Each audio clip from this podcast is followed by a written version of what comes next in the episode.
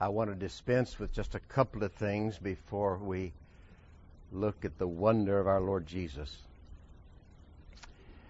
The issue with my eyes that you might know is that my dad had glaucoma, my mother had macular degeneration, and genetically I inherited both.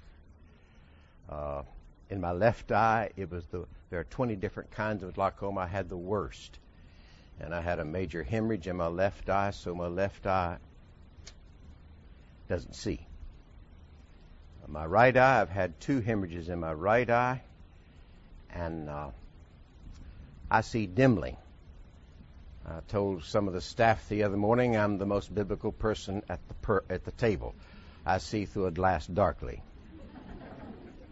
Uh, right now, as I look at you, I see images, but you all are in a fog. Do you feel like you're in a fog? it's like I'm looking through a fog. And uh, my wife helps me to get around. I had a hemorrhage back in uh, December, the second one. And that set me back three months in my recovery. I'm under excellent doctor's care. And he thinks my eye, vision in my right eye will continue improving. The second issue I want to dispense with is that uh, Mr. Johnson mentioned a book last night uh, it's called God Drew Near. And I only wrote that book because there was a pastor who, right now, in his position, is a pastor to pastors. And he said to me about four years ago, Jerry, you've got to write these stories down. Uh, it has been my privilege to see God do some phenomenal things that I had never seen before. And so he said, You've got to write these stories down. Well, I, I said, I'll think about it. Well, then, three years later, he called me and he said, Jerry, you've got to write these stories down for your children and your grandchildren, if nobody else. Well, that urged me, and another man came to me and said for you to do the same thing. So I decided to write down these stories. I didn't write down all the stories; there are too many, and some of them uh, well, I won't go into that. So anyway, I wrote the stories down, and uh, my wife and I wanted our family to have it, and then some friends, few friends to have it, and then some men I have mentored through the ages to have it. And when I say ages, I mean ages. I took a guy in my house when I, he was 19 years old, and he's now 66. So that's ages. And uh, wrote it down, and we had a whopping 50 copies printed. And that was our first printing. And then Mr. Johnson called and said, Jerry, I want to order some, and other men have said they wanted to order some, and so we had a few more printed. So it's just very limited, but perhaps the Lord will use uh, that to encourage men and women as well. When I was 16 years old, Oh, I want to say one more thing. I don't make a dime off these books. We have a book fund that we get things printed from when we need to reprint a book. I have a little book out, Fellowship with God, that's been selling for 20 some years. And we don't make a dime. We just simply put the money in a special designated bank account, and then it just goes to reprint if there happens to be the need to reprint any books so we don't pocket anything from the sale of books. When I was 16 years old, I heard a man preach on the straight gate and the narrow way, and few there be that find it. And he made it so abundantly clear of what it cost to belong to Jesus Christ. And that it was a lifetime commitment down a very narrow way that led to life. He made it quite clear it's not a one time decision. It's continuing to follow the Lord Jesus Christ. When he came to the end, he said, if you want to follow the Lord Jesus Christ, stand up. Well, we were in this big auditorium, and there were people in chairs in the aisles. There was no room to go down front. And I was sitting with my buddies because we were in North Carolina to attend a Hi-Y camp. And so I stood up in front of my peers. I stood up. It has been as though I was the only one in that massive auditorium. And that's what I wanted. God drew me and I stood. I never looked back. Ten years later, when I was 26 years old, I had been searching how to live in the fullness of God's Spirit and how to minister in the power of God's Spirit. I talked to pastors. They couldn't tell me what I needed to know. I took a seminary course, two semester course on the Holy Spirit. I learned nothing about how I could know the person of the Holy Spirit at work in my life and through my ministry. I read books. I'd go to the bookstore, buy a book that seemed to stand out to me and go home and have to confess to my wife I'd spent money on a book that we didn't have. We were living on about $300 a month in those years. But I was thirsty and I was hungry. And finally, when I was 26 years old, I understood by reading one book, I've read one or two paragraphs, and all of a sudden it came together. This is what God wants from you in order that you might know and live in the fullness and power of His Spirit. And I stretched out face down on the rug in that room. And I said, Lord, anything. I made sure my sins were confessed up, my conscience was clear, and I said, Lord, anything. I abandoned myself to Him. About a week later, I spoke at a youth retreat for two churches. They went together for a youth camp. I knew the two youth pastors. I went and spoke for about 23 minutes. I did not realize at that moment what happened. But one of those leaders came over and leaned his head over on my shoulder and cried. He was about six foot four. He leaned over and cried on my shoulder and said, Jerry, I've never experienced anything like this in my life. Well, I wasn't fully cognizant of what he was talking about. But those youth pastors were up all night dealing with young people who wanted to get right with God. And it was like God said, I have kept my word. You trusted me and I've kept my word. I went into my first pastorate. It was a traditional Baptist church. And there came to be a few people who really responded to the truth that I wanted to share. I thought everybody would be delighted to learn about how they could live in the fullness of the Holy Spirit because in those years, Southern Baptists did not really talk much about the Holy Spirit. Well, there were people there who resisted it and fought me. But then a pastor named Ken Joner here in Greenville, South Carolina, asked me if I'd come do a week of meetings in his church. Mr. Carroll and his family attended that church. I was in my early 30s, so it was about six or seven years after I had laid on my face and said, anything, Lord. I came down here and spoke in that church, and I will simply say, I had never seen God do what He did in that church. It was so much new to me. I'd never witnessed such a thing.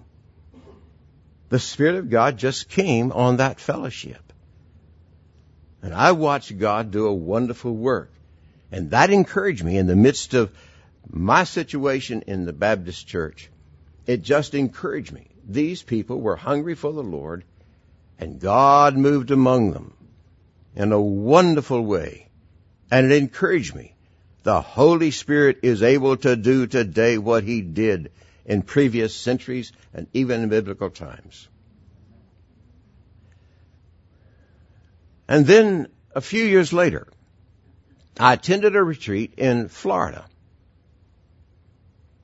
I was not the speaker. I was there as a guest and men came from across the southeast United States to attend this retreat in south central Florida. We had a powerful sermon on that Friday night. And the next morning, before daybreak, I was awake. I was sleeping in a bunkhouse with some men. I didn't want to disturb them, So I got up and I went to a little ante room outside that bunk, that bunk room. It was too dark turn, uh, to, for me to see, to read my Bible, and so I just sat there and I prayed on this concrete floor. And all of a sudden this question came to mind. And I knew it had to be the Lord. The devil wouldn't ask me this. And I knew my self life, my flesh would not ask this. And this was the question. Do you want to please me? Or do you want me to please you? You see, I'd go and have my quiet time in the morning. I had learned to, to have a quiet time in the morning time. And I'd go have my quiet time, but I went for God to bless me. I'd minister the truth. I want God to bless the ministry for me. I wanted my wife to please me. And so I realized this was a very serious question. I knew the right answer. But this was a heart question. Do you want to please me or do you want me to please you? It was asked very gently in my mind and in my heart. And I sat there and I finally settled it. And by that time daybreak had come. I could see. And I had one of those old, big, thick New American Standard Bibles that had just come out. And I opened up to the blank page on the left hand side.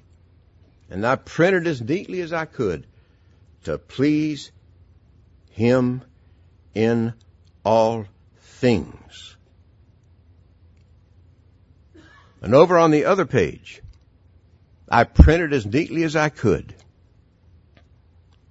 Whatever will please you, O God, will satisfy me. I did not realize at that moment or the days right after that moment that this was a paradigm shift in my life. It was revolutionary. It completely changed my thought patterns. And I began to see things differently. I'd go into my quiet time. It was not for me to get blessing from God. It was for me to bless the heart of God. Bless the Lord, O my soul, and all that is within me. David understood it. Acts 13, 2, as they ministered to the Lord. I'd never paid attention to that verse. As they ministered to the Lord with prayer and fasting. Some translations say worship the Lord, but the Greek says ministered to the Lord. They understood. It's not about us. It's for Him. It's about Him.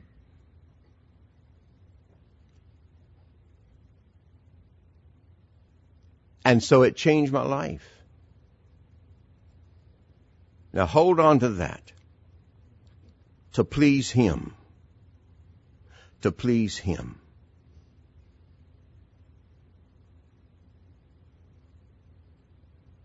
Later, I realized this is what the apostle Paul said in 2 Corinthians chapter 5. I make it my aim to please Him. I make it my aim to please Him Last night, I met a young man who is a first year student. He's just come out of, before he came to this school this year, he just came out of the Army Rangers. They taught him how to shoot. I don't know whether he was a sniper or not, but a sniper learns how to shoot and hit the enemy a mile away or even farther than that. They take aim. They learn how to aim. Whether it's a machine gun or a rifle or a pistol. They target practice. They take aim. Paul said, I make it my aim to please him. Whatever you do in word or deed, do all for the glory of God. What about when trials come? What about tribulations? What about temptations? What about testings? I want to remind you of something. The Lord Jesus Christ went to be baptized at the age of 30. Because it was the Word of God through John the Baptist, his cousin. Repent and be baptized. Jesus had never sinned, but he was identified with God's people, the nation of Israel. And when he went to be baptized by John the Baptist, he had never preached his first sermon, cast out the first demon, healed the first person. He had never done anything that we would call religious ministry. He had been a carpenter, which in those years was a challenging job because he had to go out and cut his own tree down and carry the log back to where he was going to work.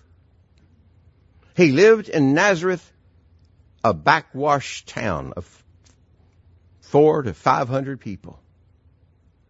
No sanitary conditions. We would not recognize it. It would be third world at its worst. And that's where he lived. It's just about three to five hundred people. What did he do? He worked as a carpenter. He was the local carpenter. Took care of his widowed mother. Took care of his half brothers and sisters. Just an ordinary life. And yet when he was baptized by John the Baptist, the Father spoke and said, You are my beloved Son, and whom I am well pleased. Why? Because as a carpenter, he pleased God. As a citizen, he pleased God. As a son, he pleased God. As a brother, he pleased God. Dealing with his employees, I mean his uh, customers, he pleased God.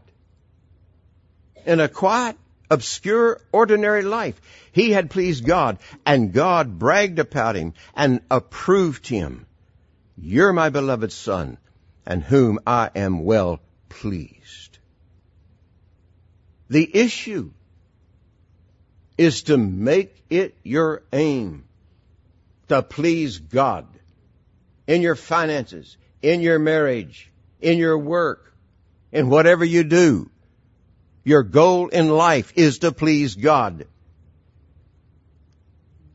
And that became increasingly etched deeper and deeper and deeper and deeper into my soul and my love for God the Father increased as that was etched deeper and deeper and deeper into my heart.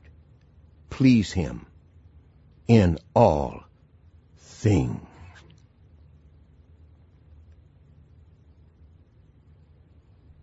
Now that makes a difference when you come to your testings and trials and tribulations.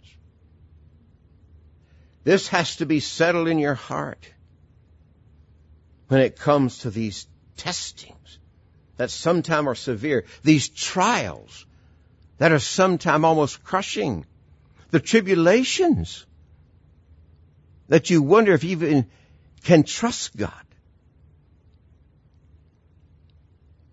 Three years ago, we had a massive flood in our area. It was not a named storm, but we had 30 some inches of rain dropped on us in just a matter of hours. Our house has been surveyed and was above the floodplain. There was nothing above the floodplain for this flood. 90% of the homes in our area flooded. We did not have flood insurance because that had it surveyed. We were above the floodplain. But that much water had to go someplace and the river overflowed its bank. And so our house was flooded with this filthy, polluted river water up to 27 inches in our house. We lost the downstairs, we lost our car, and we didn't have flood insurance. But when that flood began to come, my son came to help some people take stuff upstairs to our second floor. And he called a dear friend of ours who came and got us in his big pickup truck, drove us through water, going to the interstate, going to take us to Baton Rouge to be in his house. When we got to the interstate to go west, the interstate was closed. Floodwaters. He said, I'm going to take us to Hammond, Louisiana and go up 55 and go around and come in the north part of Baton Rouge. We started east. We drove out 17 miles and traffic came to a dead halt. And here we were, floodwaters ahead, floodwaters behind, and floodwaters all around. Deer passing by trying to survive. Um, copperhead swimming down the side of the road. And there we sat for 36 hours. But when we hit the interstate, this scripture came to my mind. Without faith, it is impossible to please Him. Because of all those years, my heart was set. I wanted to please my Father and glorify my Lord and Savior Jesus Christ. I didn't have to think about it. And I said to the Lord, I will trust you through this no matter what. I will trust you because that will please you. I will trust you.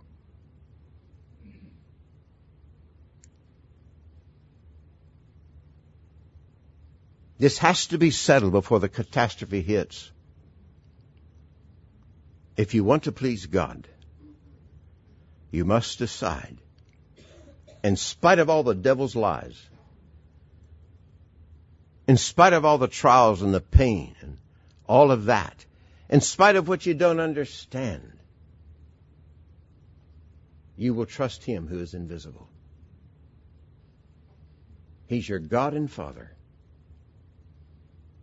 and He's worthy to be trusted because, dear ones, He gave us everything, everything,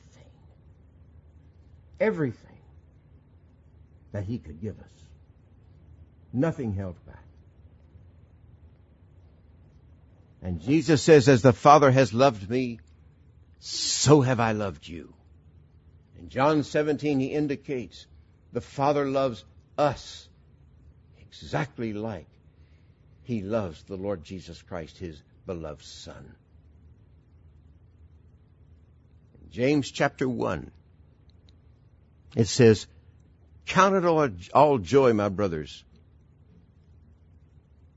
when you face many kinds of trials, knowing that faith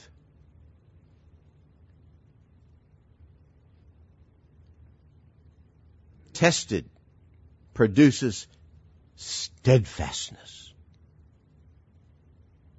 And let steadfastness have its full effect, that you may be complete and lack nothing.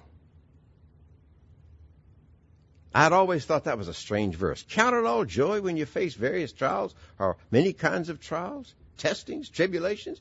Count it all joy. How can I count it all joy? I'm hurting. I'm afraid. I'm being pounded. How can I count it joy? Paul wrote in the Romans, the fifth chapter. We rejoice in the hope of the glory of God, but not only this, we rejoice in our tribulations, knowing that tribulation works patience, etc. So Paul wrote, rejoice in tribulations. James, the half brother of Jesus, said, count it all joy. How can that happen? How can I count it joy? For this reason. If it's settled in my heart that God's aim for my life is to make me like Jesus Christ. And He causes all things to work together for the good of those that love Him, to those that are the called according to His purpose.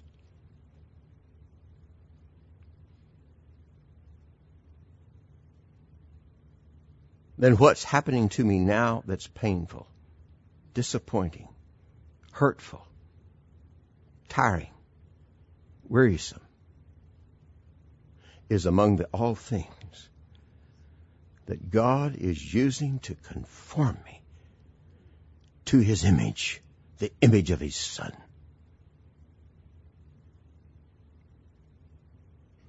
And if I have settled it in my heart that that desire the Holy Spirit has put there to be like Jesus, if I have settled it in my heart, I want to be like Jesus no matter what it costs, then I can walk together with the Lord. And we can stay in step with each other because that is His aim that I become like Jesus Christ, that Jesus might be the firstborn among many brethren. And I will have that same aim in agreement with Him. Paul said, I want to know Him.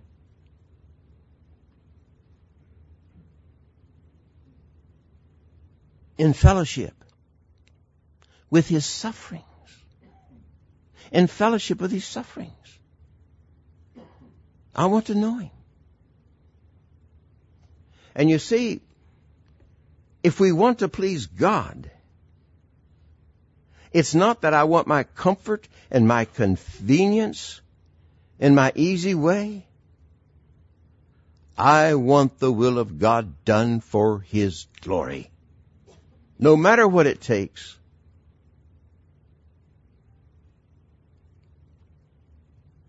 And so instead of praying for release from the sufferings, we need to pray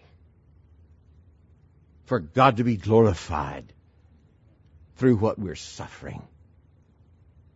Because God is working out His plan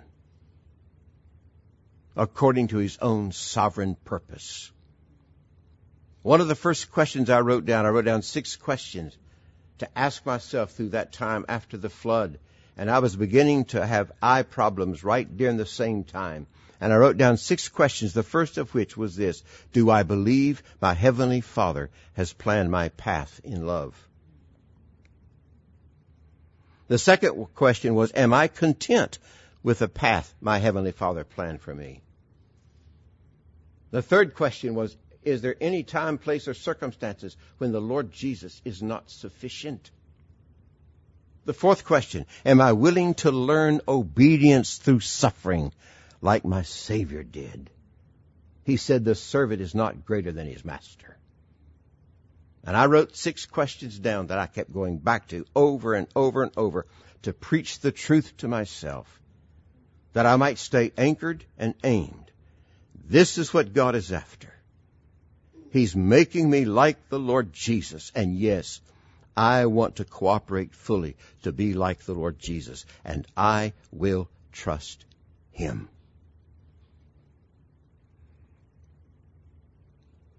And every time we came to a crisis in our recovery from that flood, or in my eye situation, this question just hovered right above my head. Will you trust me? Will you trust me with this? Will you trust me with this? Will you trust me with this?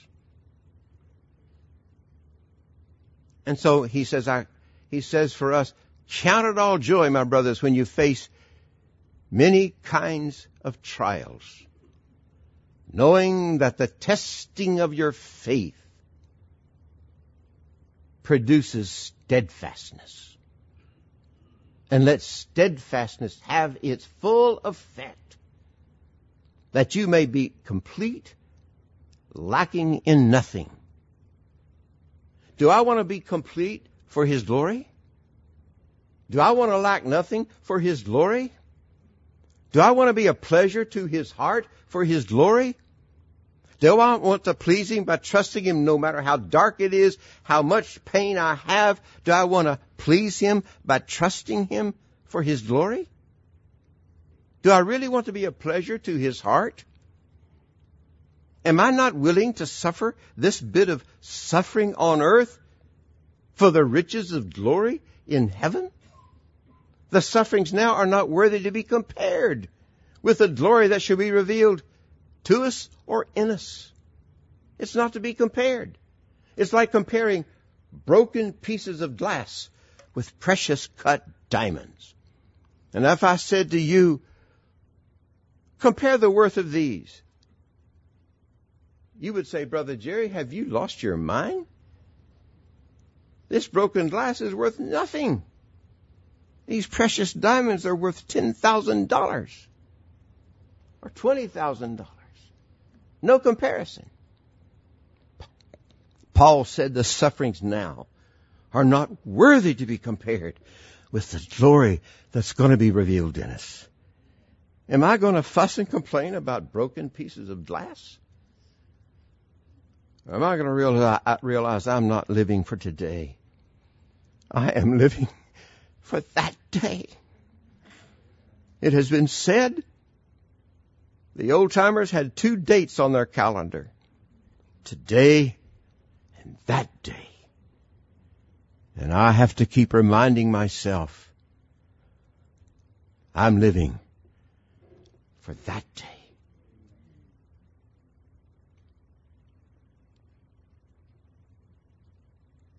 So it produces endurance.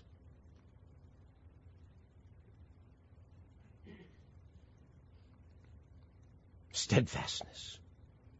So you're unshakable and unmovable for His pleasure. And this young man who had been a army ranger I did not talk to him about this, but I know something about it. Those men are put through grueling training because when they are on the battlefield, as he was, they need to be at their sharpest and their finest condition. We are in a battle for the glory of God. And we should want to be at our finest and our sharpest in desire and faith and love and steadfastness for the glory of our Commander, our Heavenly Father, our gracious Savior.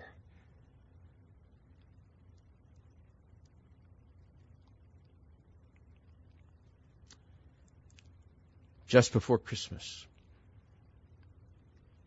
My vision had improved from the previous hemorrhage to where I could actually make my own cup of hot tea.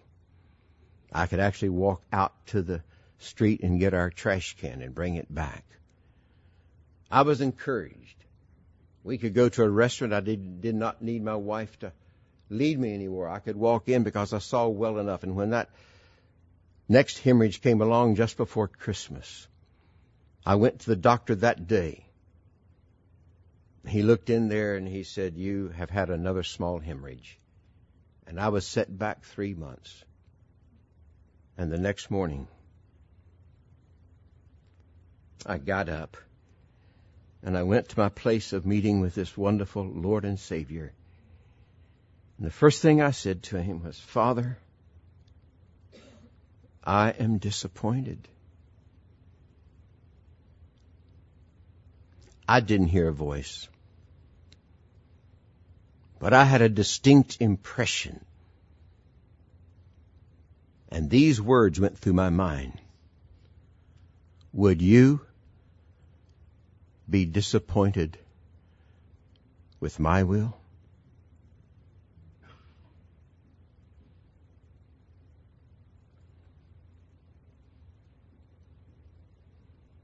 And there I was face to face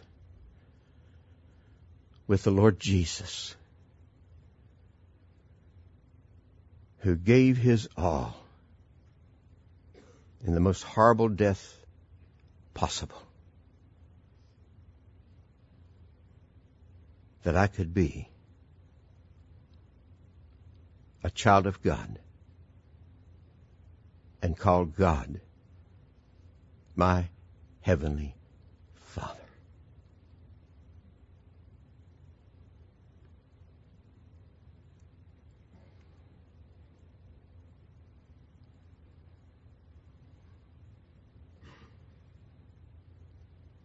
Anything, Lord.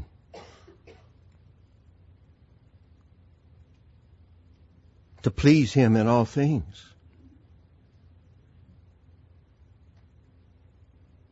Even this that's crushing me to death. Even this, my beloved child. Even this. Will you trust me with this?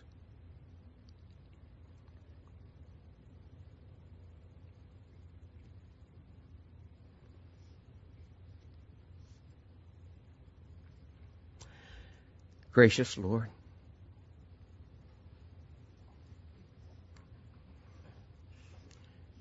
gain the reward of your sacrifice in my life, with my life, through my life,